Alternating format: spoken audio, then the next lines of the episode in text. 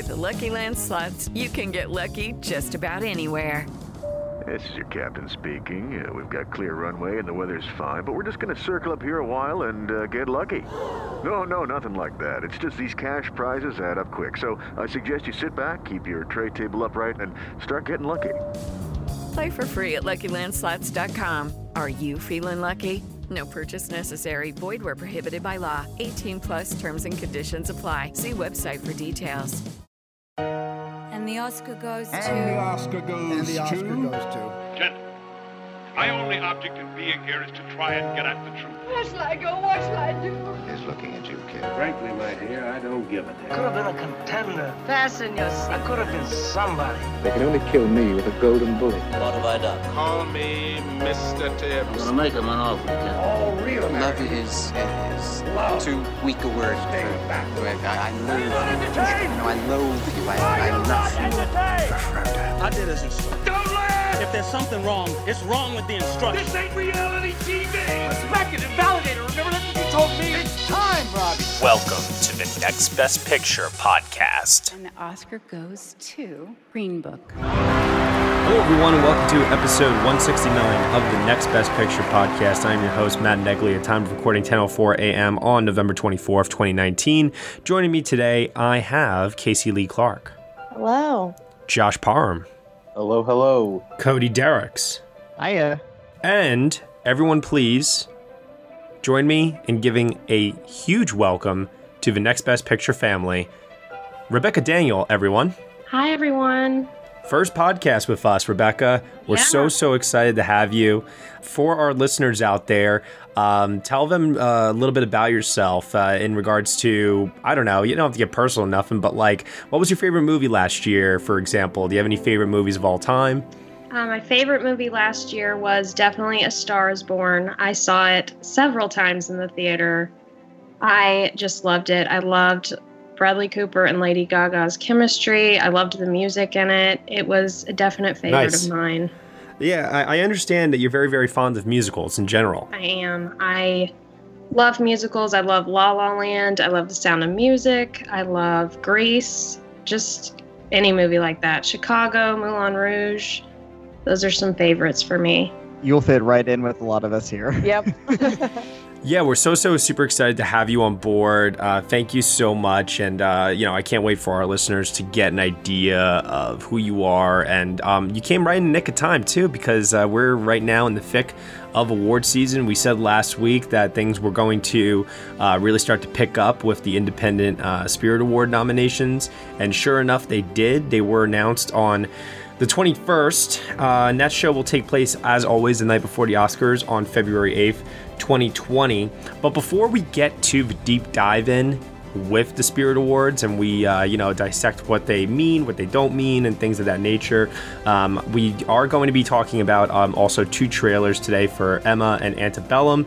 We're going to go over the polls, we're going to answer people's fan questions, but I'm going to ask a question right now. What did everyone see in the movie theater this week? I started off first with Josh Parham. Uh, well, I actually caught up with a ton of stuff uh, over this week. Um, saw a lot of interesting movies, actually.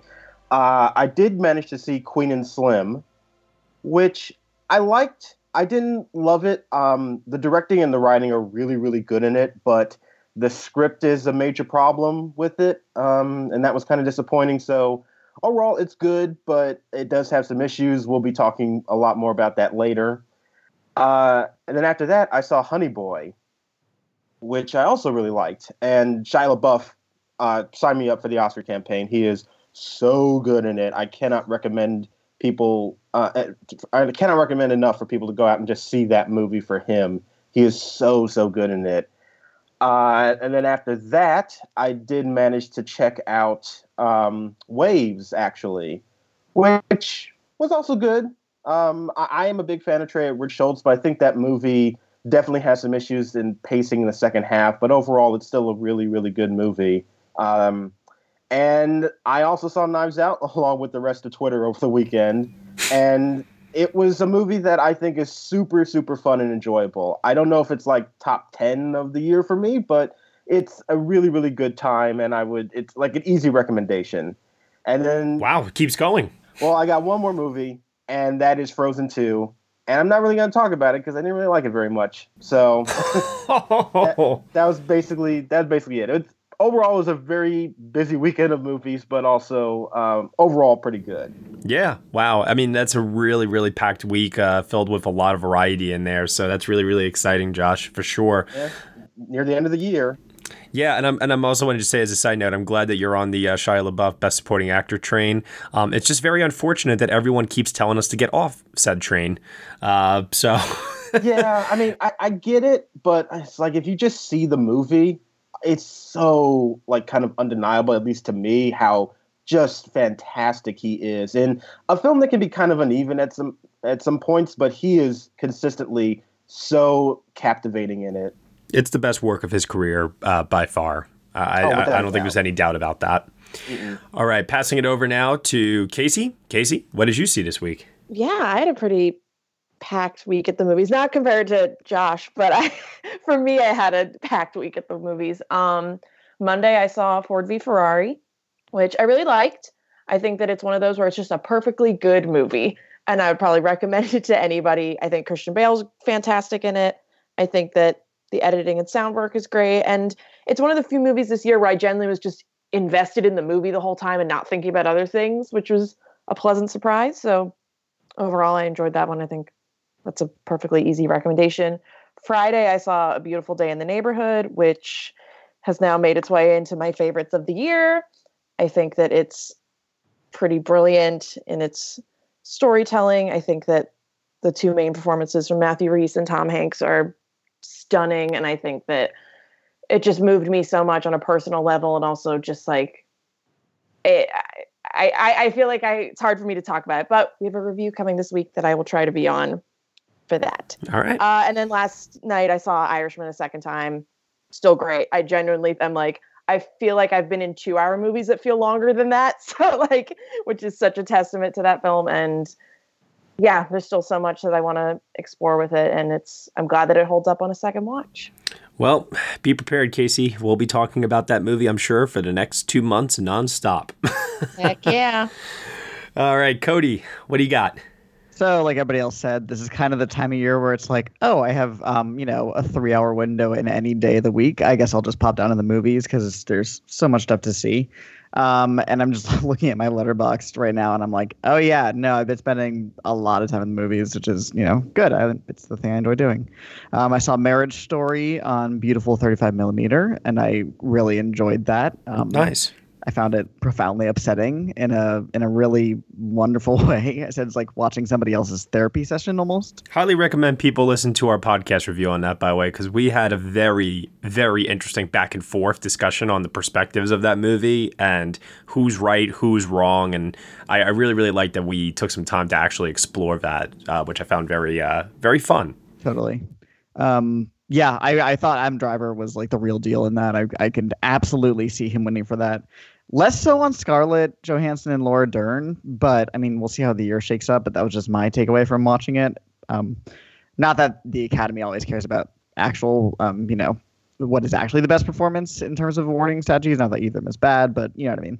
Um, and then I saw Ford v Ferrari, which is not really for me, but you know, it's solidly well made and uh, I liked when it was loud. I don't know. it's one of those movies where like I feel like uh, I've seen like three people do this in person when they tell me they saw Ford v Ferrari. They make the fist with their hand and they do like the tough guy face and they're like, solid. Yeah. You know?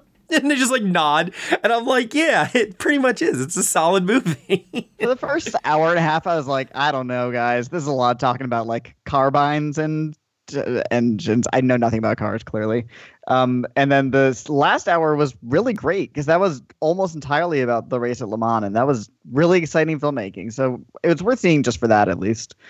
And I saw Frozen 2, which you can hear all my thoughts on the podcast discussion. So I'll leave that for that. And then um, what else did I see? Oh, Knives Out. I saw Knives Out uh, at like a some sort of AMC special thing.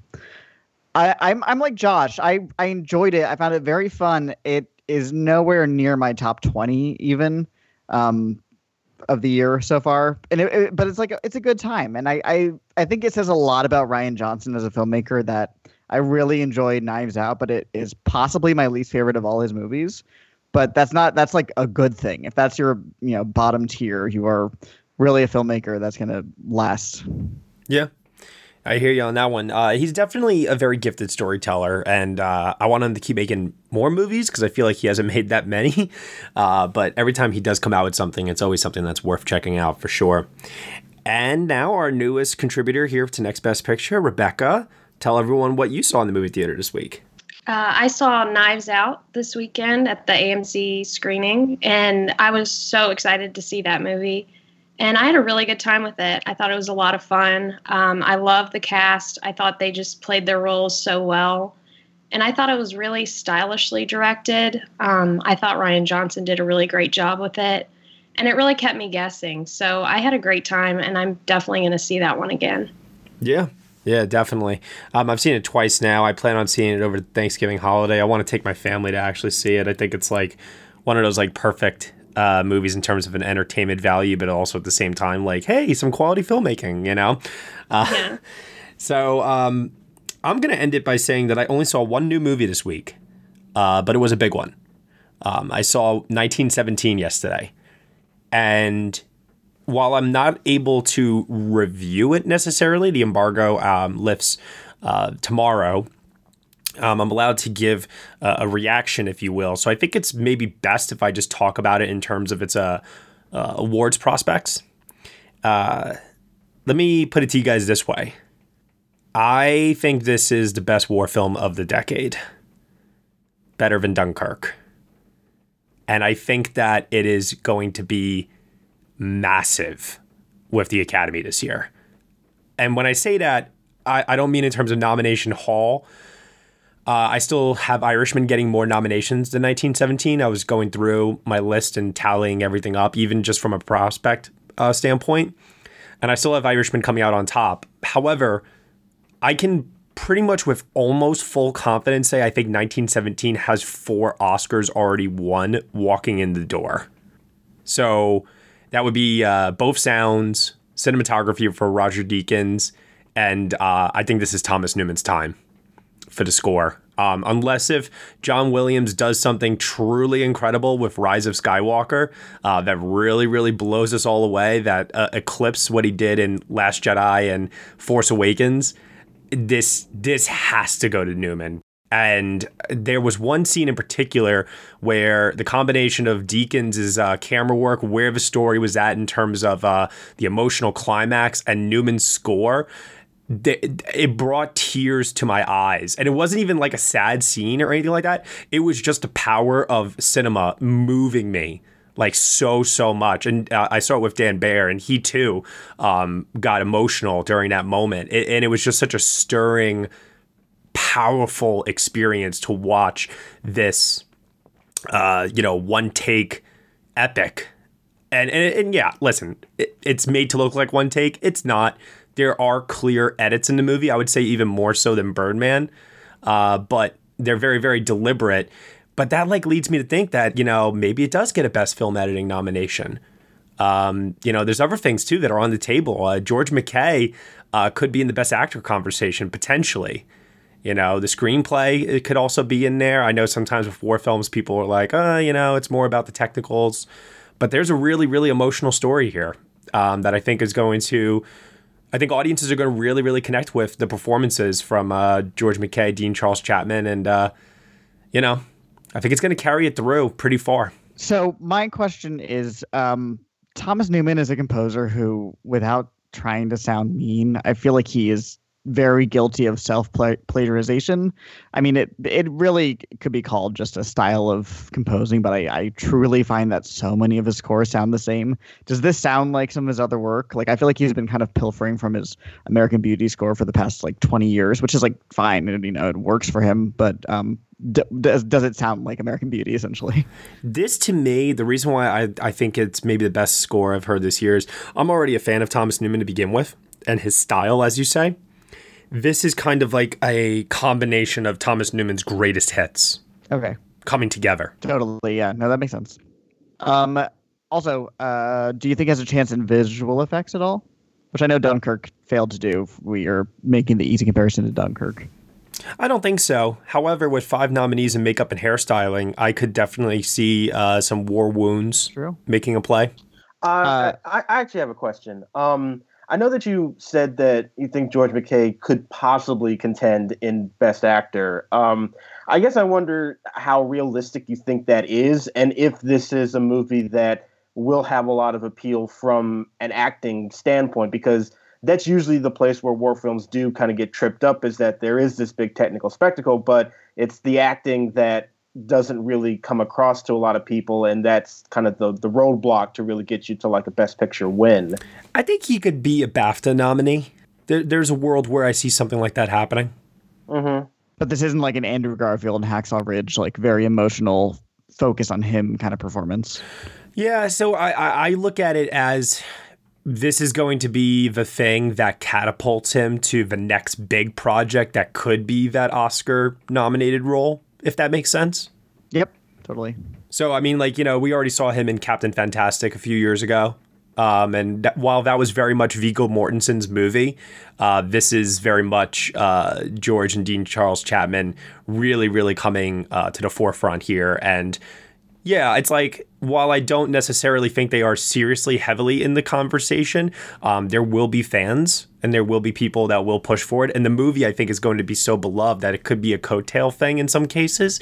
Um, I don't personally see it materializing come Oscar time, but I I can see if the love for this movie is as strong as I believe it is going to be, I I, I could see some other uh, interesting things happening as a result of that. For example, like um like SAG Ensemble um, for stunts, you know. Uh, that that that seems like it's it could be a no brainer. Yeah, totally. Uh, and there's a lot of other things that you know from an, like I said, just because I feel like this is going to be like an across the board player throughout the season. Uh, you know, at things like PGA, DGA, and uh, the all the guilds. Um, it, it'll be very, very interesting to see wh- where it pops up unexpectedly, maybe in some instances. You know what I mean? So, besides the techs, which we are all pretty, um, the the ones you said were going to win, I feel like a lot of us were already predicting. I think the big question mark that a lot of us had was in Best Director, is this going to be uh, the case that has been for most of the decade, or a, a good chunk of the decade at least, where Best Director prize, even if it doesn't go to Best Picture, goes to like the technical achievement of the year. Does this kind of feel like it falls in line with that? It is my personal belief right now that 1917 is more of a Best Director play than a Best Picture play. Definitely. Okay. For to win. That's why that's what I got from that. Yeah. However, you know, things can happen. Like I said, it, it, it might be powerful enough that it gets that that amount of number one votes, and it, it could happen totally. You know, but then you start getting into the te- you know the details of will it have a corresponding acting nomination? Will it get a screenplay nomination and things of that nature? And it's like, you know, you have to go all the way back to uh, Braveheart for a film that won Best Picture without screenplay or acting. You know, th- th- th- that it- it's tricky in that regard. I wonder sometimes if it was under the old system uh, for uh, picking a Best Picture winner, if 1917 would be able to overcome that hurdle um, with the preferential ballot being what it is. You know, it's been 20 years since Sam Mendes won the Oscar for American Beauty, and there is like a weird part of me that thinks that, that there is like this subtextual narrative that we kind of want to erase American Beauty, if you will. Or at least kind of do a thing that the Academy likes to do where they give a second Oscar to somebody, usually acting, but it could be directing, where it's like, no, no, see, we stand by our decision. Like we made the right call the first time and we're so sure of it that we're gonna like double down um, and give it to him again. Not that Academy voters are thinking that in depth about it, but it Yeah. does read as that. It, I will say that I, I do think it's the best direction that he's ever done in anything. I think there is a very, very strong case for him to win uh, on that alone. And it's all going to come down to a matter of do enough people think this is the best thing that Tarantino's ever directed? Do enough people think this is the best thing that Martin Scorsese's ever directed? Is Bong Joon Ho going to be able to ride a, a wave, you know, to a win? I mean, we're, you know, I've I've said on the podcast before. I think that Marriage Story is the best thing that Noah Baumbach has directed, and it's just it's all going to just be a matter of weighing this, you know, one against the other. It's it's tough. I, I would say uh, while I do think it's got a very very likely shot in that category to win, Um, I'm still very unsure, and I, st- I still keep going back and forth. Um, I wouldn't, I wouldn't, I don't want to be so uh, forward and saying, "Oh, it's going to sweep and it's a lock and it's the front runner and like all this stuff." I don't, I don't want to go there necessarily just yet. Cool. Cannot wait to see it. Yeah. Hi guys, I'm Dean. And I'm Daniel. And we're from the IMDb Journey podcast, where we break down every movie from the top 250 list, giving our own thoughts and reviews and any general discussion along the way. But when we're not doing that, we also battle other podcasts in various movie related games of trivia and drafts. We also give quick reviews about every other film we've watched as well. Yeah, here we're quite good too. Yeah, if you guys don't believe us, why don't you listen to these genuine testimonies? Oh, hey guys, you guys are really good. I love your chemistry. Oh, hey, brew. It's uh, this is a this is a good podcast, yo. Oh, for sure. Yeah. Yeah, love the banter, guys. Keep it up. IMDb Journey is one of my favorite podcasts of all time. ah, fantastic testimonies. Oh, thanks, guys. Absolutely genuine and real. and if you want to give a genuine testimony as well, go ahead and search for IMDb Journey. You can find us on all your favorite podcast sites, including iTunes, Stitcher, and Spotify. So come along and join our journey. Let's move over now to uh, the Independent Spirit Awards. So, nominations, as I said, were announced this week. They always take place before the night before the Oscars. Uh, let's go through the categories here. Let's uh, give some thoughts on what we think here. Maybe some stuff that missed out that you were kind of disappointed by.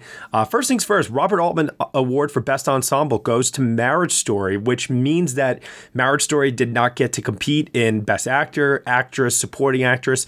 And also, too, this was interesting to me. I, I received a note from Netflix saying that um, Noah Baumbach was not eligible then for Best Director, which I found it interesting because I thought maybe there might have been a rule change on that because Moonlight, for example, uh, got the Robert Altman Award one year, but Barry Jenkins won Best Director for Moonlight. So mm. I, w- I was a little unsure as to what the deal was with that one necessarily. But uh, what do you guys think of Marriage Story getting the award? Uh, you know, in the, in this case. I mean, that makes sense. It's usually yeah. kind of like the closest approximation to um, a SAG Ensemble Award usually, so it kind of usually goes to the movie that feels the most like that. Um, but yeah, I'm looking at the website now and it says, yeah, director and casting directors get the award now. I don't know if that was the case, like you said in 2016. Yeah. I, I didn't think it was yeah. either. Um, but I guess uh, I guess that makes sense. I will say this too. What I what I like about it is that it freed up the acting categories. Yeah, that's mm. what I was gonna say. I think especially it, it made being, things more unpredictable now. Yeah, I think especially it being like I would say probably the biggest awards contender qualifying for these awards. You know. Yeah. So that I think it was nice that like it frees up those, and I think it also like like we knew that Driver and Johansson and Dern are going to get nominations throughout the season, so it's nice that people like Julie Hagerty and Merritt Wever and Ray Liotta get a little love up there as well. Absolutely. It almost feels kind of strategic from the spirits to be like, well, if we let Marriage Story compete in these other categories, we know that they're guaranteed some acting spots. So let's intentionally like give them something separate so we can open this up to other people. Yeah, it, it did kind of come across that way just ever so slightly, but at the same time, I'm not complaining because I do think it's a very worthy ensemble. So, oh, a- absolutely, it is. But it is also kind of interesting that as soon as you do that, like three guaranteed spots that that movie had now open up to other films, which is also kind of nice too. Yeah. Uh, Someone to Watch Award, uh, Rashad Ernesto Green for Premature, Ash Mayfair for The Third Wife, and Joe Talbot for The Last Black Man in San Francisco. Uh, the Third Wife was something that showed up in a couple of different categories. I haven't seen yeah. that one. Has anyone here seen that? I haven't seen it either. Hmm. No. Interesting. Uh, yeah, I think Joe Talbot's going to walk away with that uh, easily. Yeah. Last Black Man in San Francisco is pretty popular at the moment. Uh, best international film, we have Invisible Life, Les Miserables, yes. Parasite, Portrait of a Lady on Fire, uh, Retablo, and The Souvenir, which was a nice surprise there. But then I remembered uh, The Favorite uh, also was in that category last year as well. Yep. So, mm-hmm. I mean, you know, this, I love this because you know, we're, we're really getting a nice mixture here. And uh, it's nice to see, you know, Les Miserables and Portrait of Lady on Fire like in the same category, which is not which is something that's not going to happen at the Oscars. Mm-hmm. And just as a quick side note here, Portrait of a Lady on Fire um, being pushed now to uh, wide release for uh, 2020. So mad. Uh, only getting a one week uh, theatrical engagement run or two weeks, something along those lines in New York and LA. So a lot of us are going to have to uh, wait a while to see that one. I I still don't know if that's the right move or not. Yeah. Well, I I understand why they did it because I do think Les Mis is a kind of more accessible movie than Portrait of a Lady on Fire, but I very much prefer the latter. I'm Me glad too. I got to see it at my festival. Otherwise, I would be waiting until February to see it because Right. it's really, really good. Well, if you're an Independent Spirit Award uh, voting member, you do get the screeners for free. So there's there is that. Yeah. Invisible Life is also fantastic, so I'm really happy that got in there. yeah. Uh, best documentary: American Factory, Apollo 11, For Sama, Honeyland, Island of the Hungry Ghosts. Uh, Island of the Hungry Ghosts is the only one I have not seen. Uh, but I, I, I- I definitely think best documentary with uh, the IDAs, the Critics' Choice Awards. Uh, now with this, I feel like best documentary is really starting to come into focus a little bit more. Do you guys agree? Yeah. and a lot of these titles are ones I'm seeing appear over and over again in predictions, especially for uh, especially American Factory and Apollo 11. Yeah. Yeah, I think Apollo 11 is going to be pretty big. And also, too, I mean, just in regards to uh, the conflict in Syria, it seems very much so that people are leaning more towards For Sama than the cave. Mm. Yeah. Yeah, I mean, I haven't seen the cave yet, unfortunately, but I, I think one thing that For Sama has going for it is that it really gives you this, um, right, like right there perspective from this woman who's actually filming the conflict herself, and it's affecting her family and her child, and it's really, really captivating. Like, it's a tough watch, but I also highly recommend people check that out. Uh, the John Cassavetes Award for Best Feature Made for Less Than $500,000. Burning Cane, Colewell, Give Me Liberty, Premature, Wild Nights with Emily. Has anyone uh, seen any of these? I haven't No. seen any of them, but I know about Burning Cane and Give Me Liberty. I know about Wild Nights with Emily and Colewell and those other two as well. Premature is the only one I'm not familiar with. I, I I've seen Burning Cane. Admittedly, I wasn't a fan. Uh, Give Me Liberty. I have laying around here somewhere. Now I'm definitely gonna pop it in because it showed up in a lot of places uh, with a couple of nominations. So I was like, all right, I guess I need to uh, finally catch up with this one now. Yeah, given Burning that, Cane- unless I'm wrong, it looks like that's the only one in this category to get nominated in other categories. That And probably Burning is the one to watch. I Oh, and Bernie Kane. Okay. Yeah. And I And Colewell as Colewell. well. Sorry for humiliating. Never mind. Wild Nights with Emily, I think, is the the Emily Dickinson one with Molly Shannon, if I'm remembering correctly. I'm pretty sure. oh, I think you're right. Yeah. Uh, for best editing, we have The Third Wife, Uncut Gems, Sword of Trust, The Lighthouse, and Give Me Liberty. Shout out to Sword of Trust showing up there and editing. That was freaking awesome. uh, Josh, I remember you, I think, said to me that you thought the editing in The Lighthouse was phenomenal. Um, I think it was you. Probably was. If it was something good about the lighthouse, I probably said it. So I was I, I definitely thought of you or whoever it was, somebody who said to me that editing the lighthouse deserved recognition uh, when it showed up here. I was like, yes.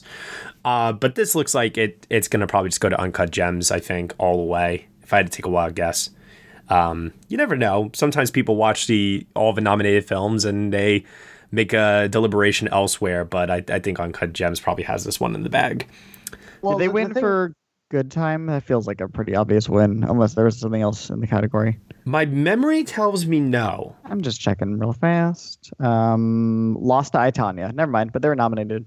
Yeah. Yeah, it, it always kind of depends on what the season's going to be like right up until the Oscars because I feel like you know because this is open up to basically the public, it's a lot of like general consensus. So I would say that it's between The Lighthouse and Uncut Gems, and depending on where those movies fall into the Oscar race as we get closer to February, that's probably going to be your answer. And Can I just say for the record that I'm really, really happy this year that the movies that were nominated for the Independent Spirit Awards are exactly that, exactly that, the independent movies that are not the big mm-hmm. Oscar contenders this year.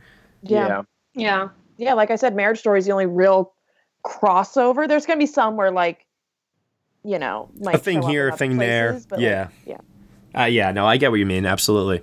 As far as like overall films and like things like like editing or some of these other like tech players, you know. Yeah.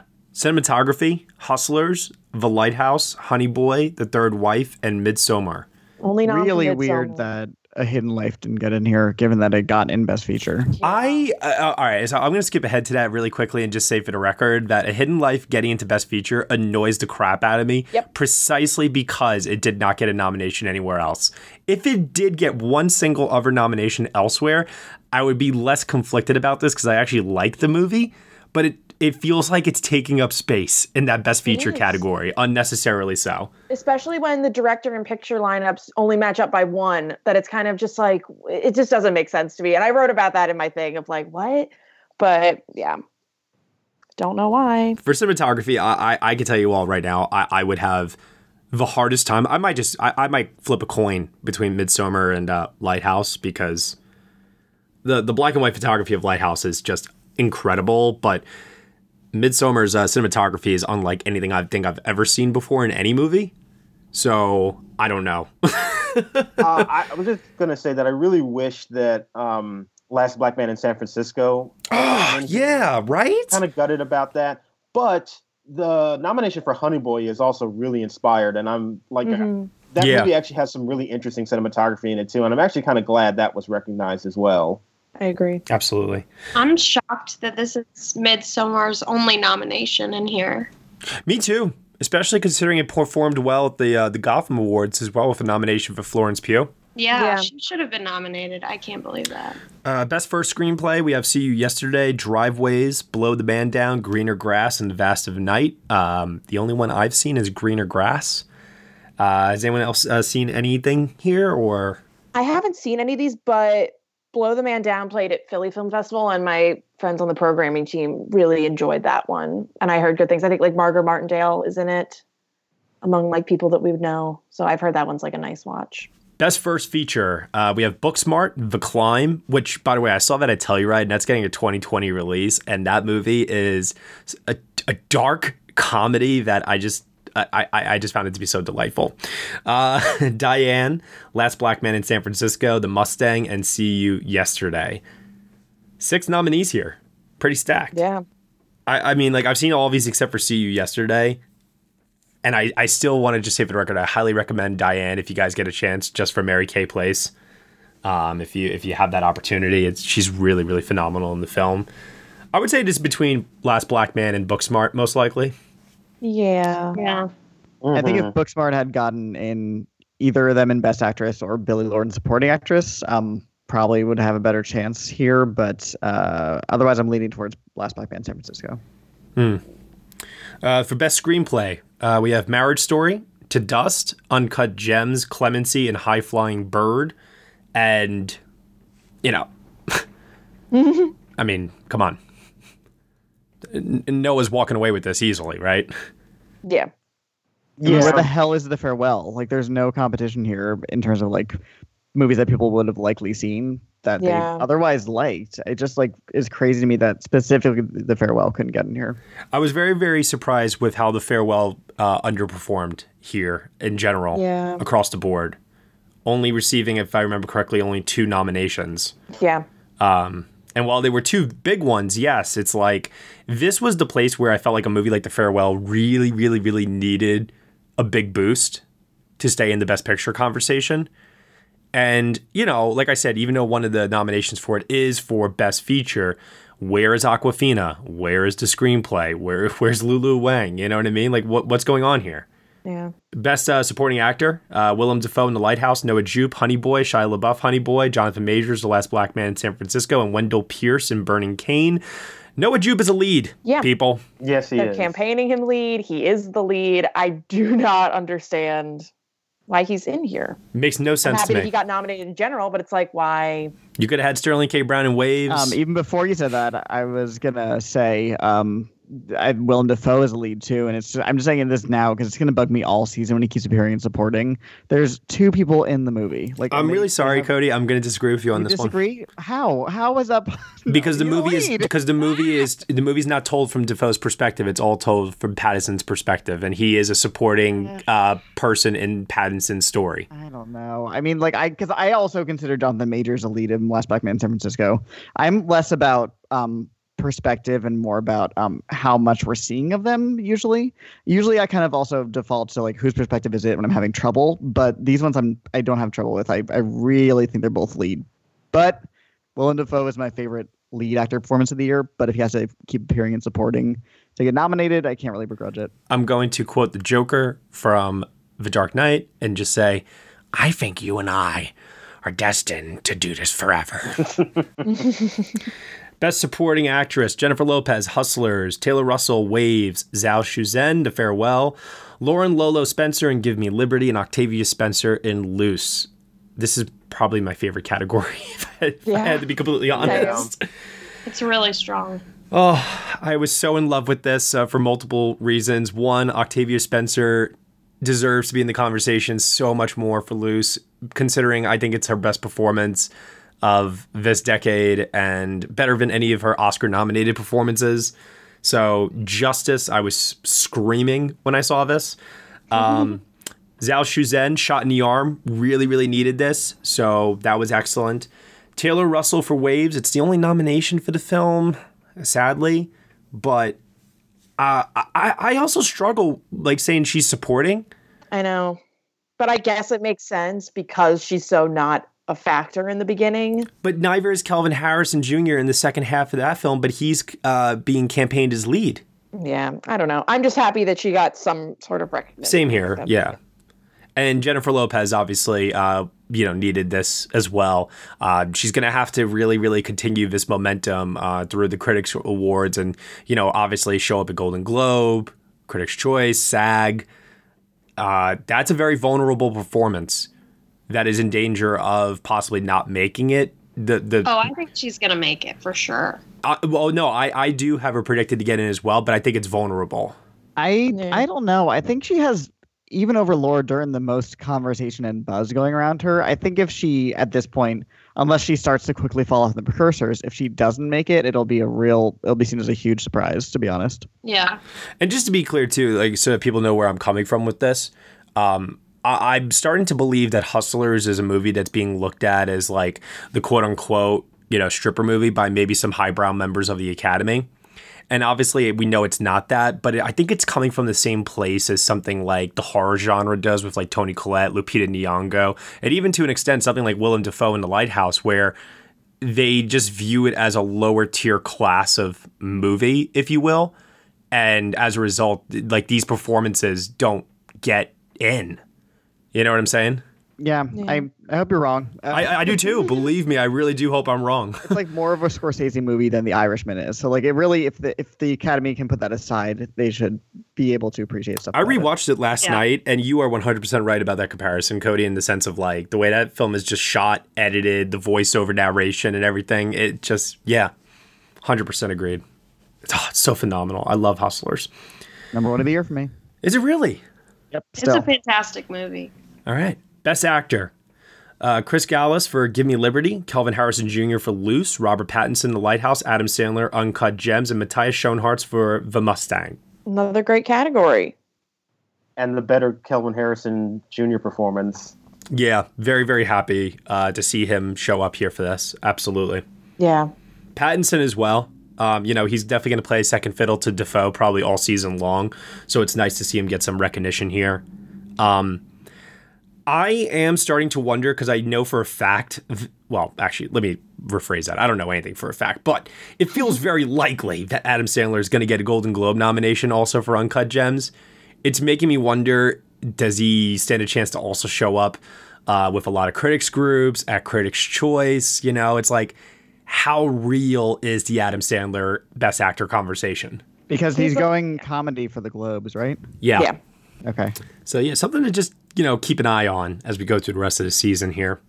Uh, best female, uh, best sorry, best actress, uh, best actress Karen Allen Colewell, Hong Chau for Driveways, Elisabeth Moss, Her Smell, Mary Kay Place, Diane, Alfre Woodard, Clemency, and Renee Zellweger for Judy.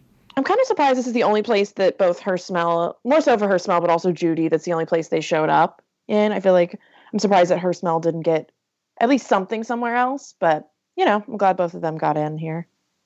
Yeah, I'm, I'm, gonna need get some. awards bodies to keep watching her smell because I needed to keep showing up. If you watch the movie, her performance is pretty damn undeniable. So Oh, I really hope that keeps happening. Cody, I, I, I did something a little uh, crazy this week. You put her in. I am predicting Elisabeth Moss to be the Sarah Silverman, and I Smile Back uh, for SAG.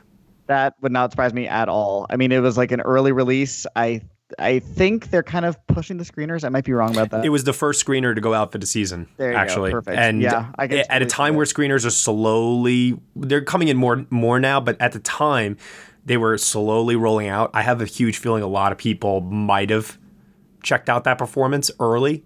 So you never know. Yeah, that performance is so good, and you know, to see people he praises on like Joaquin Phoenix and the Joker, it's like, come on, her smell, Elisabeth Moss. Like, if you're into that kind of acting, I think you're really gonna uh, love what she's doing in that film too, and it's Yeah. so so good. Yeah, it's not a knock against Joaquin. I think it's just a matter of like one is seen and one is underseen, and we got to just get, you know, we got to get it on people's radar. She also doesn't have a SAG award besides ensemble wins for Mad Men. She didn't win for Handmaid's Tale. So if they feel like mm. you know rewarding her in that that way, they could definitely at least Well, nominate her. let's calm down. We know that's not going to happen. I just mean in terms of nominating, you know, it means like they they're aware of her existing and like they can you know hopefully throw some more love her way.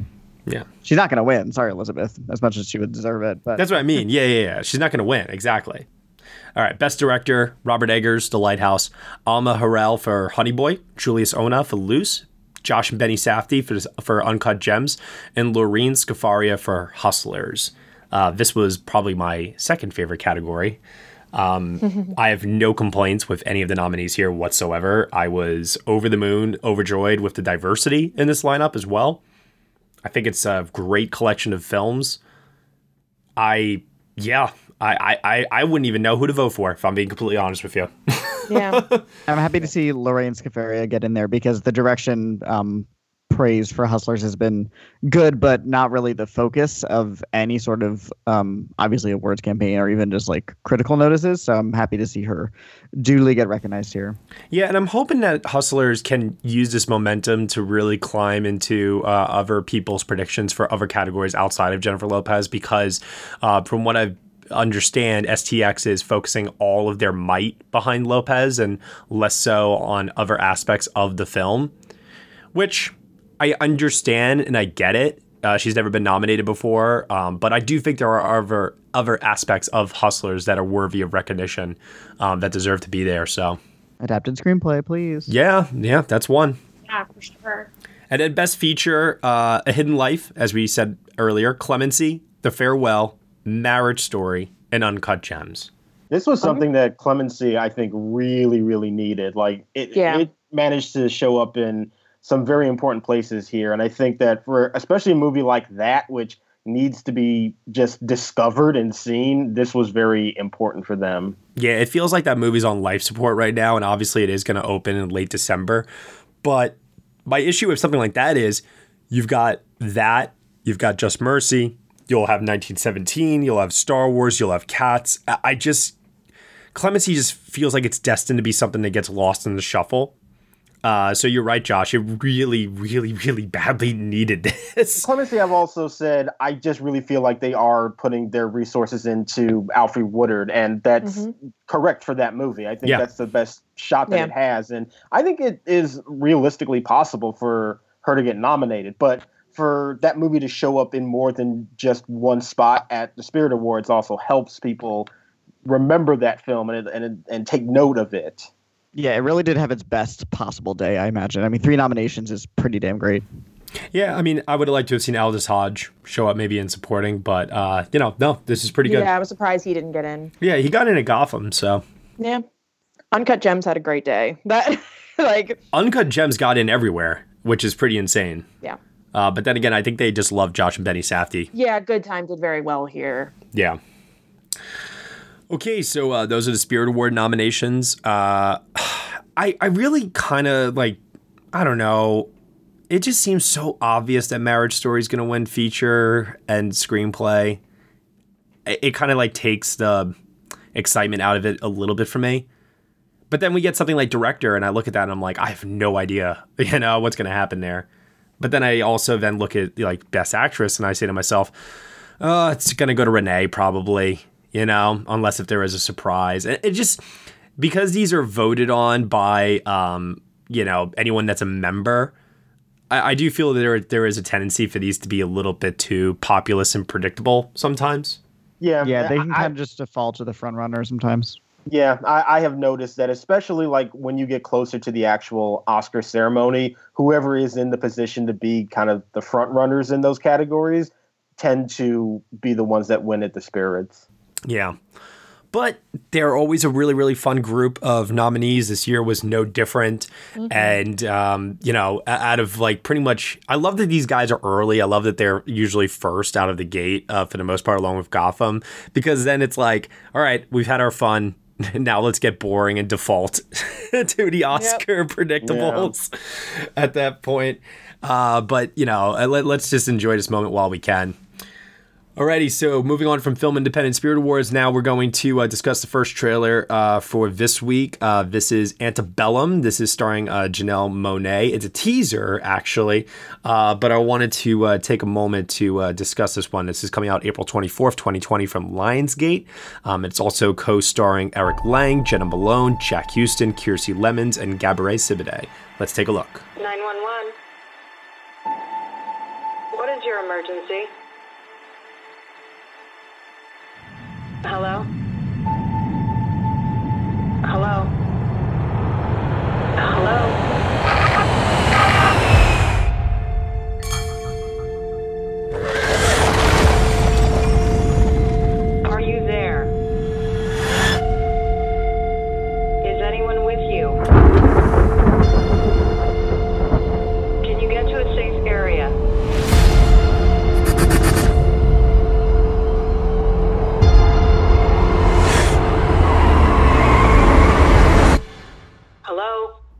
Is this about?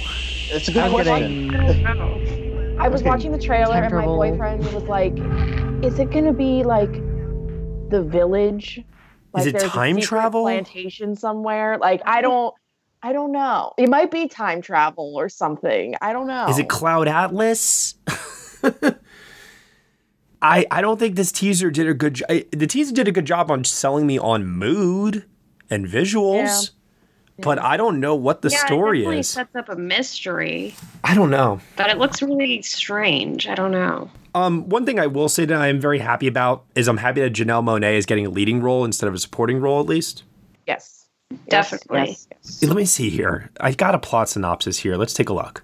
Successful author Veronica finds herself trapped in a horrifying reality and must uncover the mind bending mystery before it's too late. Oh well, that clears it up. Yeah, thank you. Now we know. I was getting like wormhole vibes. Yeah. You know, alternate reality. That could be. Maybe there will be a. Uh, I mean, there, there's got to be a second trailer that goes a little bit deeper. I'm sure. Yeah. Uh, there has to be. Otherwise, um, I got nothing else really to add other than happy that Janelle, Janelle Monáe is uh, getting a leading role. Um, interesting tone and visuals uh, for this uh, got me curious. And yeah, you know, the fact that um, the plot is kind of kept under wraps to a certain extent. Um, yeah, I'm, I'm, I'm, I'm intrigued, you know.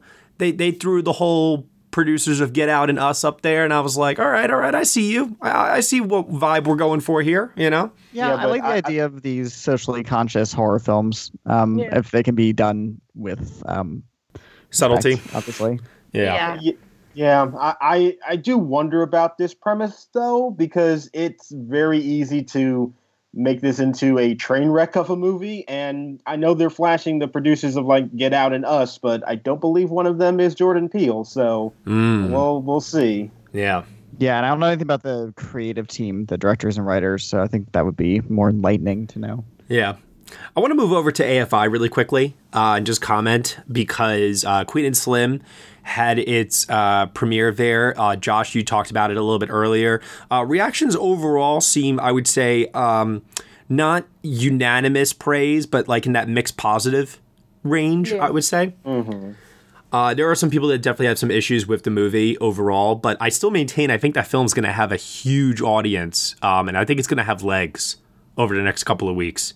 If I had to take a guess, what do you think about that, Josh? You know, Matt, I would actually, I think that movie is going to open pretty well. I do actually wonder about its legs because, uh, you know, I don't want to get into the ending, but I think the ending might divide some people. Uh, and, and, I wonder about that. See, when, when we do our podcast review, I'll get into other things because the ending actually, um, I, I really like the ending actually, but um, there were other things that happened before the ending that muddled, uh, that muddied the waters for me a little bit. Yeah, and I was a little little unclear about the movie's intentions and things of that nature. Yeah, we'll get into that. yeah. Uh, other news coming out of there: uh, The Banker. Huh Apple TV's uh, big acquisition of the uh, season Yikes. was supposed to make its world premiere at AFI. We were supposed to get some reactions on it. I am now uh, regretting not going to an early screening for it. Um, I don't remember what I did instead that night, but now I feel like this movie's going to be like The Interview or um, oh that Louis C.K. film, and it's gonna just be oh, like Jesus, this. I love you, Daddy. Yeah, it, but it's gonna be like this internet pirated thing, possibly because I, I don't know if there's screeners of it floating out there somewhere. I, I have no idea, but critics being like, being like, I'm holding tight on that screen. oh, I'm sure, I'm sure. Because Apple TV, uh, uh, Apple TV Plus have said that uh, they have no uh, idea. It's pretty much uh, like on hold indefinitely as to when it will uh, be released because of apparently there were some allegations at the, one of the film's producers and Apple being like Disney to a certain degree in terms of the image they want to paint for themselves and just trying to keep this, you know, trying to keep this under, not under wraps, but like just getting getting ahead of the situation, if you will. They felt it was best uh, to cancel the premiere and hold off on releasing the film until they get down to the bottom of what's going on essentially with it. So I don't blame them. Yeah. Although with a company that has as much money and resources as Apple does, how do you not find this out until like right before people are about to see the movie? It that seems very strange to me. Yeah. yeah. Uh, and then also too at AFI we had the world premiere of Richard Jewell, Clint Eastwood's latest film crashing the Oscar race in December, as he normally tries to do. Is he going to succeed this year? Uh, based on the initial reactions that we have seen, um, it looks like it looks like some of us were right. It looked like uh, some of the uh, one of the supporting ladies, either Kathy Bates or Olivia Wilde, uh, looks like they are now in the best supporting actress conversation. And from what I can tell, it looks like it's leaning more towards Kathy Bates. Yeah. So I would definitely uh, add her into your predictions column. What was more surprising to me, though, uh, was how much Sam Rockwell uh, got notices from people. And I yeah. guess that shouldn't be surprising at this point. I guess not. I find it so funny. Like, after years and years of begging for one nomination for Sam Rockwell, he is now like turned into the perennial nominee, and it's it's crazy. I'm not ready to say he's going to get into that category because that category is just out of this world this year. I have I, I have no idea what to do with that category. It, it I'm even going so far yeah. as to saying Pitt could even miss lately. You know, that's how that's how fluid that category is right now. It's insane. Yeah. So the other thing too to consider is also uh, Paul Walter Hauser um, in the Best Actor conversation because he got a lot of positive notices from a lot of people as well. Yeah, that seemed to be like the biggest takeaway overall was that the acting got a lot of notices. Um, I didn't really get the sense of like a uh, of like a Best Picture uh, type of player now. No. Yeah, I'm I'm still hesitant. I don't know. We we've seen this from Clint before, and it doesn't always translate. I know this everybody's kind of making the American Sniper comparison, but I'm I'm he makes so many movies they can't all be Oscar contenders. Well, I'm, well, I'm just gonna. the other thing to maybe also think about is are we also maybe comparing this to his last couple movies because you know many things can seem like masterpieces if you compare it to 1517 to paris and the mule True. I agree. Right. I mean, I know for my like my myself, I had Clint Eastwood in Best Actor for a long time last year until the movie was released. So same. Yeah. Who knows? Yeah, I'm starting to think that this is uh, Kathy Bates, maybe like a tech nomination for sound editing or something. Um, I'm seeing it tomorrow, so I will Ooh. get back to you guys next week on my thoughts on it. Um, I'll probably write a review up on it as well and uh, give you guys some more thoughts on what I think. But you know, initial reactions definitely seem to point more towards uh, acting uh, potential uh, for Rockwell and Bates with Paul Walter Hauser as like a dark horse in the best actor conversation. So we'll see. We'll see uh, where it goes from here. Um, it definitely is getting a push from Warner Brothers a little late in the game, admittedly, but you know, it's Clint Eastwood. You never know. so yeah. yeah, they're obligated to do something for the movie because it's Clint. Hey everyone, I'm Aaron. And I'm Patrick. And together we host the Feelin' Film Podcast, a show that focuses more on the emotional takeaway from a movie experience rather than its technical merit. Yes, sir. Talking about what we love about film and focusing less on the critical side of things makes for a very entertaining and enjoyable discussion. New episodes drop every Monday morning, and you can catch them on iTunes, Stitcher, iHeartRadio, and many other podcasting networks. You can also find out more about the show at feelinfilm.com. In the meantime, as we say on the show, stay positive and keep feeling film. Alrighty, so now uh, for this week, we're going to talk about the polls now. Yay! Love the polls. Uh, the reason why I'm very excited to talk about the polls this week, actually, is because we received for one of our polls uh, for the end of the decade. We asked everyone which is their favorite animated film of the decade. Get ready for this, guys. Our biggest, biggest sample yet. Wow. Wow. Mm. We had over 5,000 responses for this. Wow. I am going to pull up the results for the first time right now. Let's see how this all tallies out. Okay. All right, we have a 10. No ties. Wow. Oh, man. Okay, at number 10. Whew, man pretty intense because uh, uh, you know I'm serious because for 9 10 and 11 right so from uh, slot number 9 down to 11 a difference of 4 votes wow four votes really close so it was a bloodbath just to crack the top t- top 10 here yeah and number 10 is Big Hero 6 which I have not seen since its release and I do not know how that movie holds up at all yeah I haven't seen it since its release either and I wasn't the biggest fan of it, but it's enjoyable for what it is. I'll admit that. Number nine is Kubo and the Two Strings. Wow. Nice. I'm actually glad that cracked the top 10. Yeah, I think that's the best Laika film uh, they've released yet, in my opinion. I still go for Coraline. That's fair. Me too. Number eight, The First, How to Train Your Dragon. Shout out to Dan. yeah, I was going to say Dan will be I happy. could hear him in the distance. Yeah. Number seven is Disney's Moana. Yay, Yay. that's my pick. Oh, I, I love, love that movie. It's a good one. Number six is the Lego movie. Yeah. I mean, it's hard to argue with that one. Yeah. Yeah, it's really good. Number five is Zootopia. That movie placed a lot higher than I thought it would people loved that movie. I am one of them, good, but um, I literally had it as my number two favorite film that year. oh, I, I of the two Disney movies that year, I was a Moana boy. That's fine. I love the social significance of Zootopia. I thought it was so clever and so smart. Uh, number four, Toy Story three. Wow. That's kind of low for that. I'm surprised. Yeah. Well, heads up. Oh. Here comes another Pixar film. Number three, is Inside Out. Yay, my my my pick. Number 2. Another Pixar film, Coco. Mm-hmm. Oh wow. That was my runner up after Wow. Um, and number 1 is Spider-Man Into the Spider-Verse. Oh, duh. what is it possibly going to be? I know. I was like, yeah. what's number one then? Okay. That makes sense. Yeah you know, just for the sake of fun, because there were so many, uh, you know, there were so many. I'll, I'll name some runner ups here that didn't crack the top 10. Uh, Your Name, number 11. Uh, number 12 was Frozen. 13, Wreck It Ralph. 14, Isle of Dogs.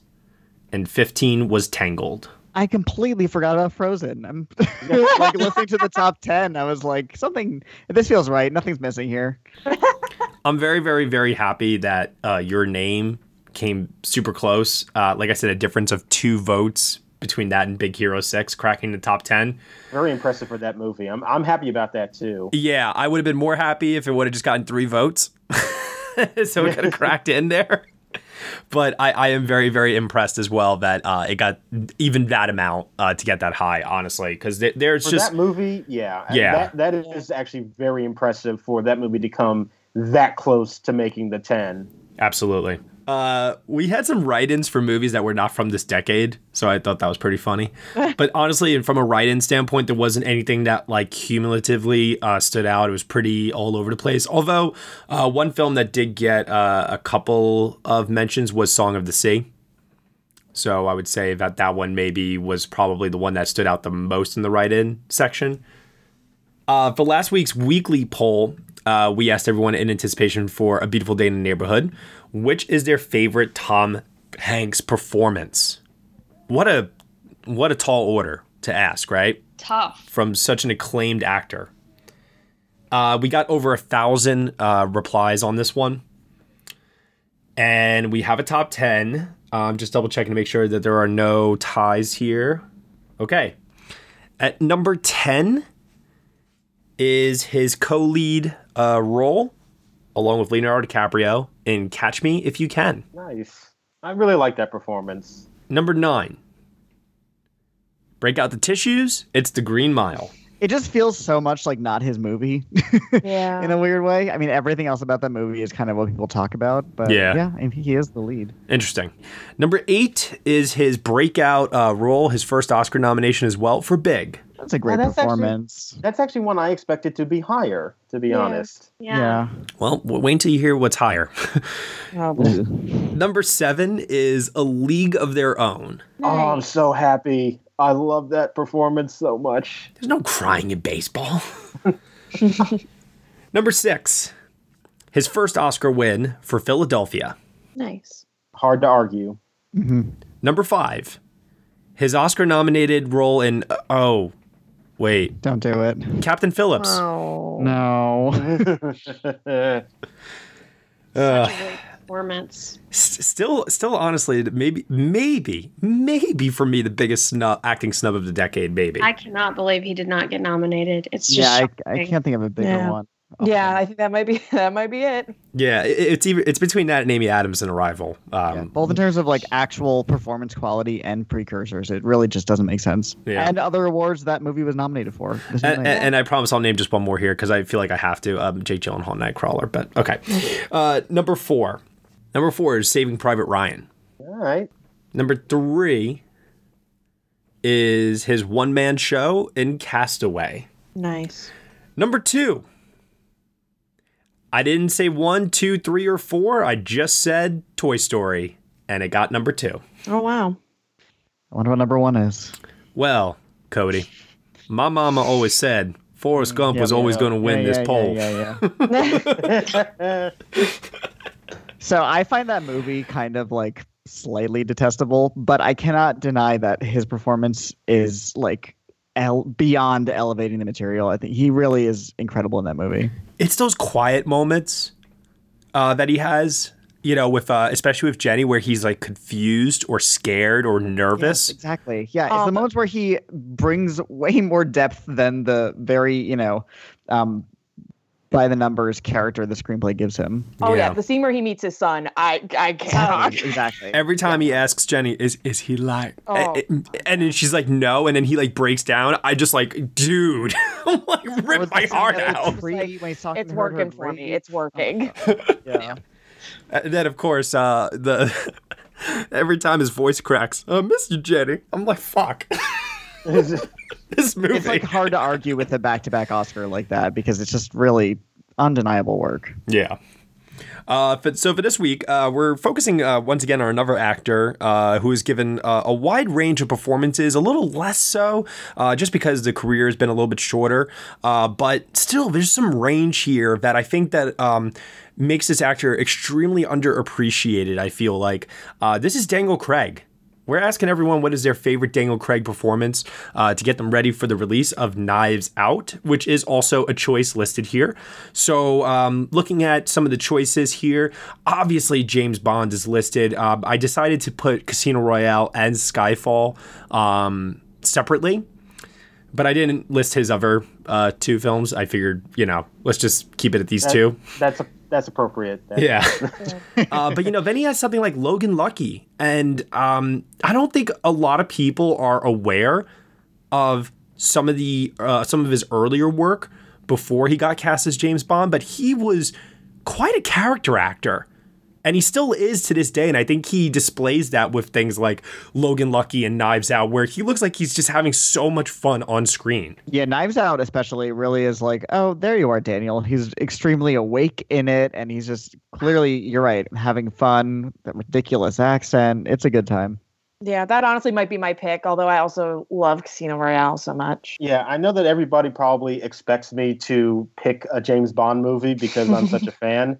Uh, and I'm not going to disappoint. I am going to pick a James Bond movie. And I'm going to say Casino Royale. I think that uh, that movie is really sort of special in that franchise to me. And I think that his performance really takes the character of James Bond into a more emotional direction than had been seen before. And it's a Mhm. total reinvention of how to perceive that character. And most of that is because of what Daniel Craig is doing. And I think it's a phenomenal performance. I- I gotta say, I think that his performance as Benoit Blanc in Knives Out is the kind of performance that, like, um, like Johnny Depp in Pirates of the Caribbean, it just feels so um, original and so exciting that I, I genuinely and I listen in a world where I'm always clamoring for less sequels. This is like one where I would I would like to see more Benoit Blanc adventures, like from this character. You know what I mean?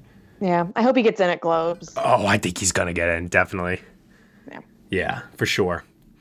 Okay, so head on over to the polls page, nextbestpicture.com. Cast a vote there for your favorite Daniel Craig uh, performance. Um, Rebecca, did you did you mention your your choice? Oh, I think mine would be Logan Lucky. I like didn't really expect anything from that movie and just watched it one night on Amazon and I just thought he was hilarious in it and just so entertaining. What are you doing? I'm getting naked. it's just so funny in that.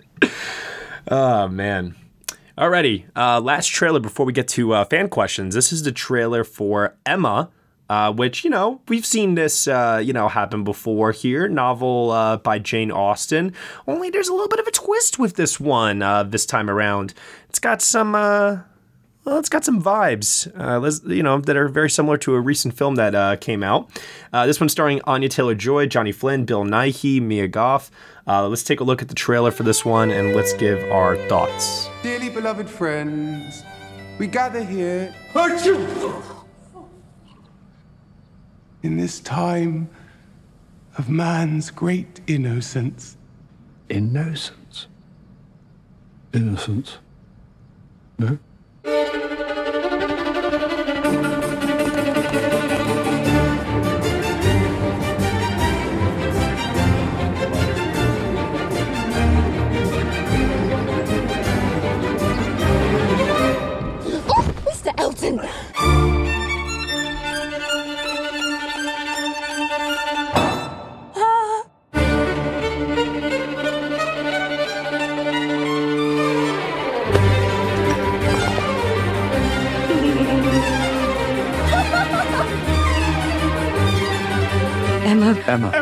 Um. That can Probably no a separate father is a business gentleman and a gentleman certainly of a respectful fortune. Miss Woodhouse! Miss Woodhouse! Such news!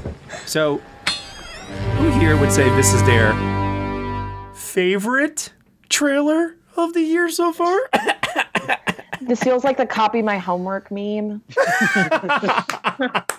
like especially I saw this trailer in the theater the other day before a beautiful day in the neighborhood and just the way it plays I was just like, "Oh yeah." Like is it the same music too, or am I going crazy? it's very similar and the way that it's cut with like the very large bold fonts and things it's just which i don't mind i like that we're i guess trying to market period pieces a little more uniquely but it also like very soon after so it's like a lot you know, a lot of people made a lot of comparisons between the marketing for uh, 1917 and Dunkirk and how like 1917 was trying to profit off of uh, people's love for Dunkirk. And listen, I- I'm, you know, these people got a job to do. I get it, you know, and if it sells, it sells. And I don't blame them for taking this approach uh, with the marketing for this movie in that regard. Um, I just wish it was a little less apparent, so because this was like so apparent to the point that I I'm still gonna see it. Obviously, I'm still gonna see it, but I I, I want to see it for not not because it's like a spiritual sequel or it is a sequel or it's more of the same. I want to see it because it is going to offer me maybe something a little bit different, but in that same vein. And I'm not quite getting that from this. Yeah, I, I can I can see that, but I think just for me, that cast is really really appealing, and I would I would see that collection of actors in anything. So if it's got to be yet another Emma adaptation, fine, I'll take it. Yeah. Yeah, Anya Taylor Joy makes me excited in truly everything she's I've seen her in, which is I can't say that about a lot of actors, period. So she has me a little bit going in the door. Yeah. Yeah, I do find the cast to be pretty impressive. Absolutely. And Josh O'Connor, uh, that's another one that I, I was going to ask you, Josh, like, what, which one of the men has your heart for this one? Because I was going through the list and I'm like, ah, there's a lot of guys in this one, you know? Oh yeah, there's a lot. There's a lot to pick, but uh, Josh O'Connor, to me, he he was in a movie a couple years ago called God's Own Country, which I Yes, really, really very much in that movie. Yes. he was. yeah, he, he was that too. Uh, he's also now on The Crown, uh, so he's.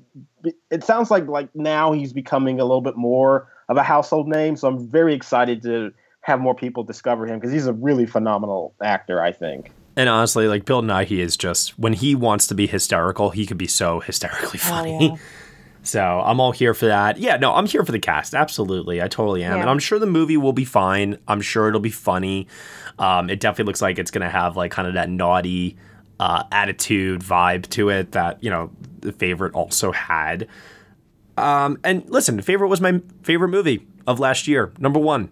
So I'm not complaining. I am complaining, but I'm not complaining. You, you know what I mean? um, like somewhere in between.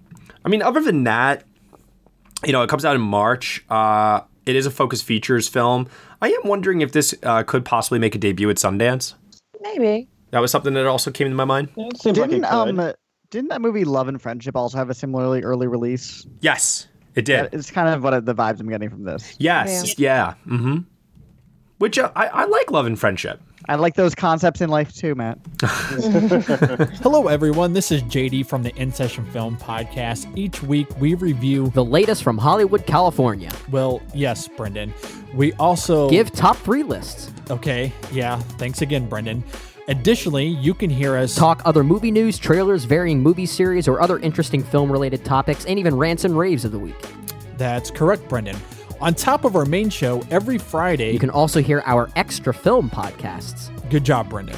Thank you, JD. It's my goal to make you proud. You're the father, after all. yes, and I'm very proud. Uh, you can listen to the In Session Film Podcast on iTunes, Stitcher, SoundCloud, or at InSessionFilm.com. Brendan, will you please let me complete just one? Nope. Oh, for heaven's sake.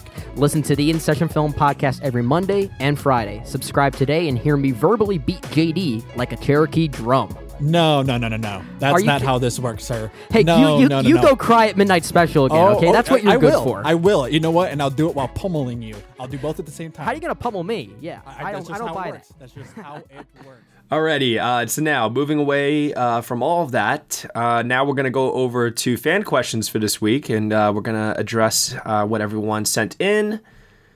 All right, so uh, EW.2480 John asks us, What the heck is going on with Best Animated Feature this year? Will they finally give it to the saga ending How to Train Your Dragon, Toy Story 4, but it's the fourth and an early release, or Frozen 2, which is striking while it's hot? I'd say Toy Story 4, but I am far from certain. Uh, we discussed this on our Frozen 2 podcast review a little bit at the end there. I'm curious to hear from uh, some of our folks that weren't on that review. Guys, where do you see Best Animated Feature right now?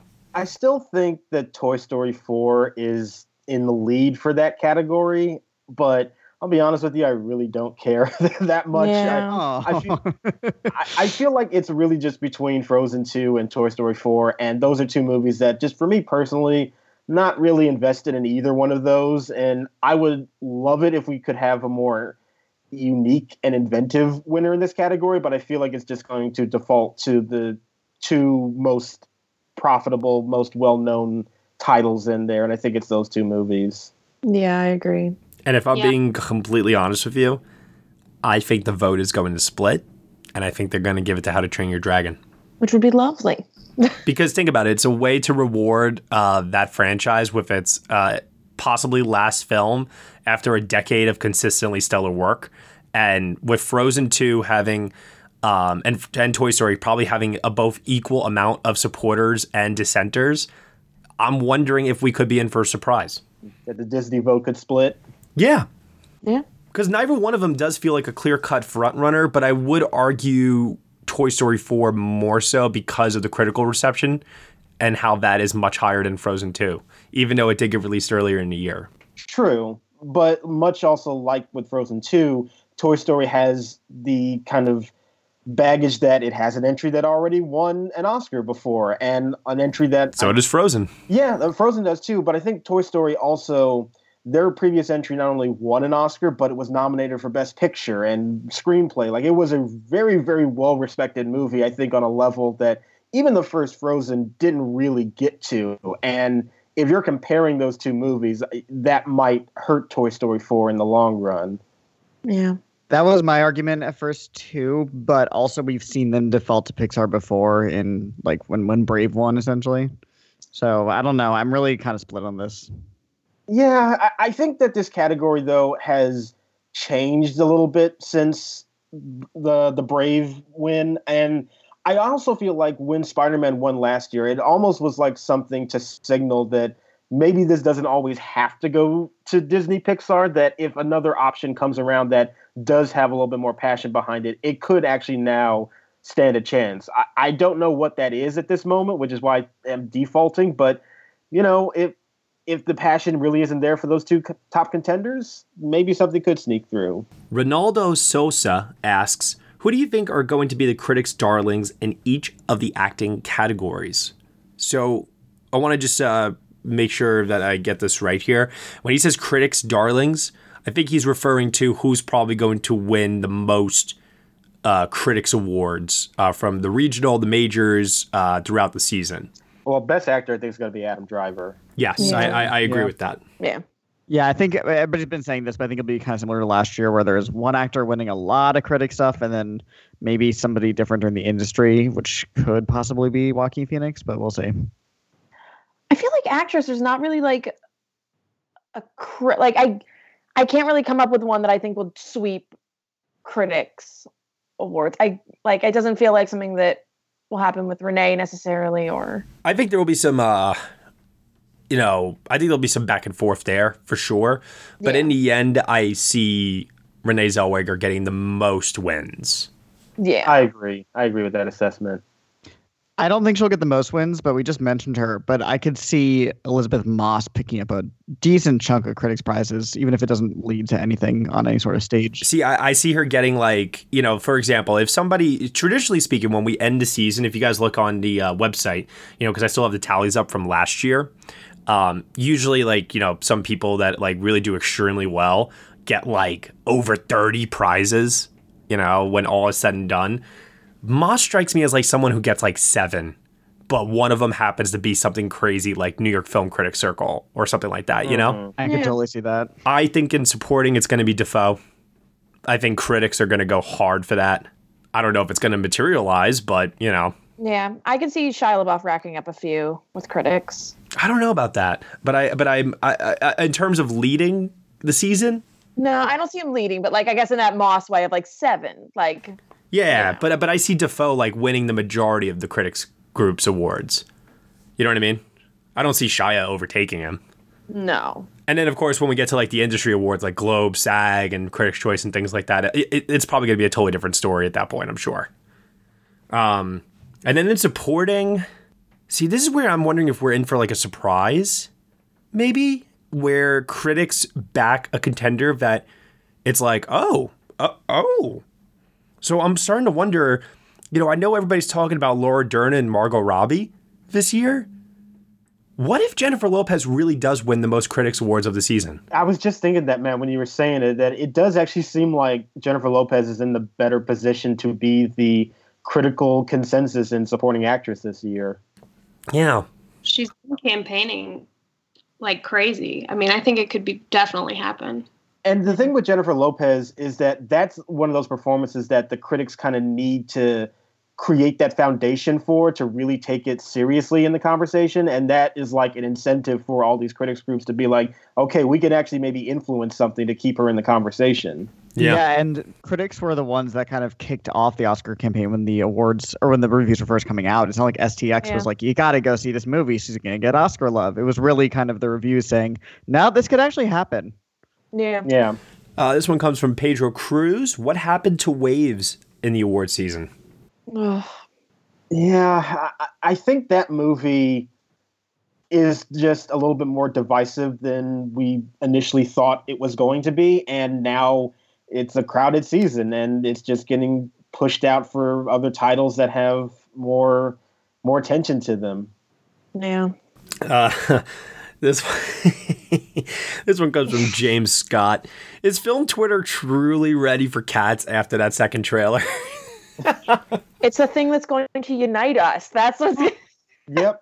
I mean, in times of darkness, you know, that if this is the inciting incident that gets us to bring us all together, sure, why Yeah, not? But it's like I said, it's like the squid from Watchmen. It's the thing that's been created to help all of the warring factions lay down their arms, band together with one common enemy. Yes. so Cats is directed by um, Adrian Veidt. Thank you, Josh. you know, you know, Tom Hooper in like the Adrian Veidt costume, he would look like Ozymandias.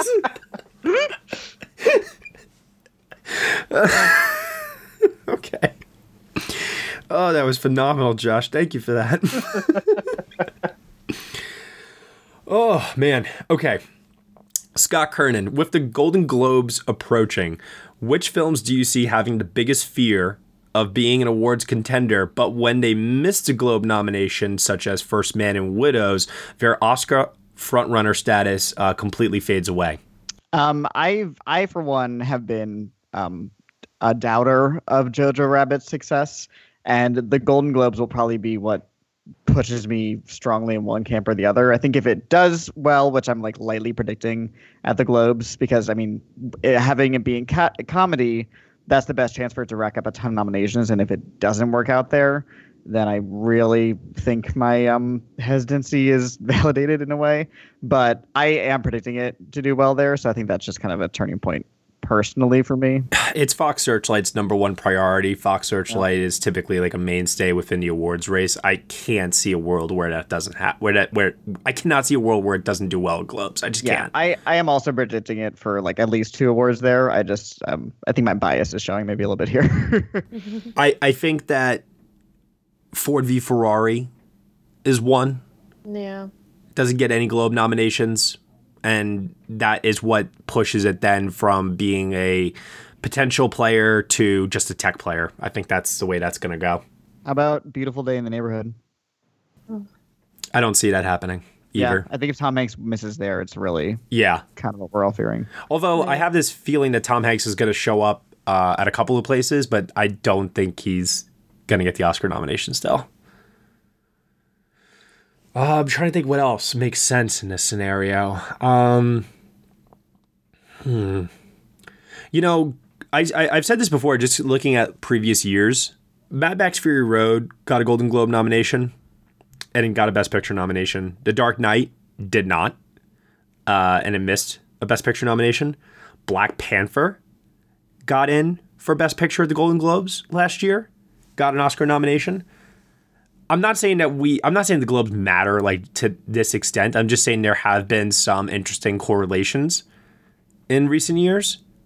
So if there's something for Best Picture that you are, like to Cody's point, like a little hesitant about, um, I, I do think it is a good place to watch out. And I think that the movie this year that makes the most sense in that regard is Joker. I think if Joker gets a Golden Globe drama picture nomination, I think it's getting an Oscar Best Picture nomination.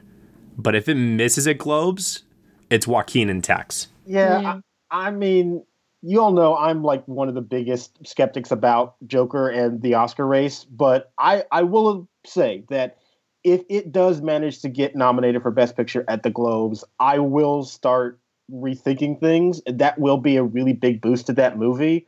and it's very likely it will get nominated for Best Picture at the Globes. It it seems like something that they would do. Um, Yeah. I'm not banking on that right now. I still think that that movie is going to face some obstacles coming up, but if it does manage to get something like that, I do think it'll be a really big get for that movie later down the line. Agreed. Uh, this one comes from Zoe Jewell. Uh, do we think that Best Actor is really between just Adam Driver and Joaquin Phoenix, or is there someone else who you think could sneak in and steal it all? De Niro. Anybody else thinking De Niro? No, I, No? I no, I, I think that he is. Um, I, I actually think he is now firmly in the Best Actor uh, predictions lineup for me, mostly because if Irishman is what we all think it is going to be, I don't see how you nominate that film in so many categories and he doesn't come along with it. Yeah. I just think Netflix is. I don't know if they're maybe waiting on this, but they absolutely could do um, a sort of like Meryl Streep Iron Lady situation where it's like we haven't rewarded De Niro in almost forty years, and this is a good way to kind of give him an award for this chapter of his life. Uh, and you could do the same thing with Scorsese. You could really hammer home he only has one freaking Oscar, so like let's give it to him for kind of you know the cap on his filmography. Hmm. What do you guys think? Do you think there's anyone else besides Driver and Phoenix? In my dreams, Leonardo DiCaprio would be a major contender, but I don't think that's happening. That it is unlike any performance he's ever given before, and it, it is kind of like it, it- it's fascinating to me that we had this build up for him winning the Oscar for The Revenant, and then once he won, it was like, all right, we did that, you know. Let's go back to uh, snubbing him here and there potentially, uh, which is why I currently have him missing. I know some people are very, very uh, firm and holding on to that he will make it, but I I, I don't know. It, Best Actor is one of the tougher ones to actually predict this year because Yeah. it really is Driver, Phoenix, and then everybody else. Yeah, I am still holding on to the Jonathan Pryce um, potential. I realize that the Two Popes is kind of quiet right now, but I still think that that movie is in a good position to hit with the industry later down the line. So I, I know I'm still kind of in a wait and see attitude with that movie, but I I'm still putting on some hope for the Two Popes. Yeah. And then there's uh, Taron Egerton. Uh, Paramount's only film in the season this year is Rocket Man. Yeah, I mean, talk about a movie that needs Globe recognition to stay in the conversation. Yeah. if it can't get in there, then it's it ain't happening anywhere. I mean, I would say he has a really good chance of getting in the Globes, though, in the musical category. Yeah. Uh, and then there is Eddie Murphy for Dolomite is My Name. Who should be there. And he is going to be campaigning pretty hard throughout December. So there's that possibility. Then there's Antonio Banderas in uh, Pain and Glory. which I think is actually pretty likely to happen. I, uh, yeah, I- I'm with you actually on this one because he's never been nominated before. I think that movie will be seen. Uh, one because it's Pedro Almodovar. Two, it's in the best international feature uh, category. Uh, three, it premiered early at Cannes and it's had a, a lot of time to sustain some buzz. It's premiered at a lot of different festivals. So, yeah, I think that Antonio stands a good chance to get a nomination like Javier Bardem for Biutiful, or I even kind of compare it somewhat to um, uh, to what Willem Dafoe was able to pull off last year in At Eternity's Gate, where Mhm. that film had Mhm. like zero heat whatsoever. I, I think Pain and Glory even has more heat uh, for other categories than At Eternity's Gate did. And at the end of the day, it was. It, it, I mean, like Dafoe showed up last year. I think only at like two places, right? Critics' Choice and Golden Globe. I think. Was he not did in win? SAG? I don't. I don't think he was at SAG. No, he didn't get SAG. John David Washington got in SAG for BlacKkKlansman. Right, right, right, right. Thank Yeah, he won at Venice, didn't he? Didn't he win the best actor? He did, yeah. And Antonio won Best Actor at Cannes. Exactly. yeah. I think there is a trajectory here for Antonio. moved Antonio into my Oscar predictions this past week, but I don't think if he misses Globes, that's any indication of anything. They very, very rarely nominate non-English performances. Yeah, see, like I, I could see a world where he gets in at. I, I could see him getting in at all of them, not across the board, mind you, but like I could see BAFTA going for him. I could see SAG going for him. I could see Critics' Choice going for him. Yeah. Golden Globe. I don't think he'll get in at all of them, but yeah, I don't think there's a world where he's likely to miss. I would just say that he's not a lock in any of them at the same time. You know what I'm saying? Yeah. So he might get two, maybe three out of the four. Yeah, I I think Antonio Banderas is also somebody that we're going to be hearing a lot throughout the season of all of these different parties and events for Pain and Glory and celebrating his performance in that film. It feels like a movie that they're going to invite people in and remind them, hey, he's a great actor, long career. He's basically playing Almodovar, who you also like. Nominate him for this movie. Yeah, they haven't announced yet, but I can totally see him being on the actor roundtable for Hollywood Reporter. Yeah, absolutely. Uh, and didn't he also win something like um, ah, didn't he win like I don't know what it was, like the Hollywood Film Award or something like that recently? yeah, he won that like fake award. Yeah. Nothing against Antonio, but I mean, come on. no, I know, I know. I'm just saying that you know there are efforts being made to uh, keep his name in the it conversation. to um uh, an effort at the very least. Yeah. Alrighty. Uh, so that'll pretty much do it here for this week. Uh, we don't have Critics Awards uh, starting up just just yet. Um, we have the Thanksgiving holiday to look forward to. Um, so I'm actually going to end it uh, by going around the table here and asking everyone uh, what is it what it is they're thankful for. Uh, so I'll start off with Josh Parham. Josh, uh, tell us what it is you're thankful for. Uh, I am thankful for finally some good movies in 2019. The the last section of this year has been very uh, has been surprisingly good, especially compared to how it kind of began. So uh, I'm thankful for that and thankful to get to see them. Awesome, really cool.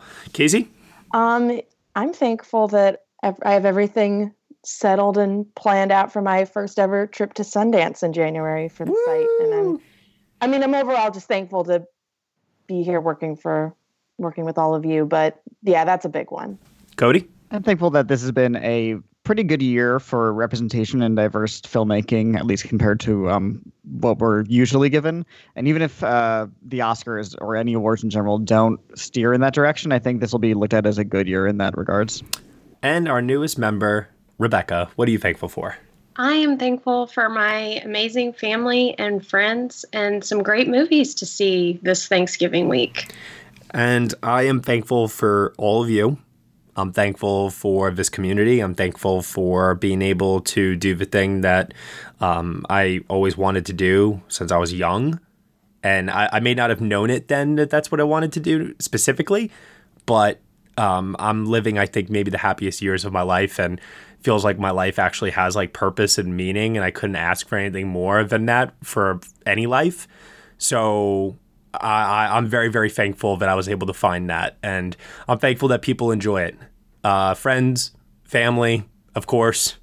Uh, and thankful for good movies, as always. always. Yeah. All right, everyone. Happy Thanksgiving, all. Uh, Cody, where can they find you on the internet?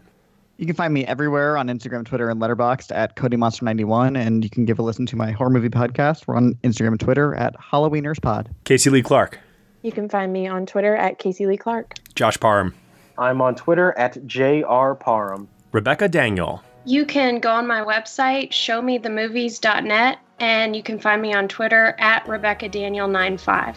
And you can find me at Next Best Picture. Thank you so much, everyone, for listening to episode 169 of the Next Best Picture podcast. You can subscribe to us on iTunes, SoundCloud, Google Play, Stitcher, TuneIn, Player FM, Acast, Castbox, and also on Spotify. Be sure to leave us a review on Apple Podcasts and let us know what you think of the show. We really appreciate your feedback and your support, which you can lend on over at Patreon. For $1 minimum a month, you will get some exclusive podcast content from us. Thank you so much for listening, as always, and we shall see you all next time.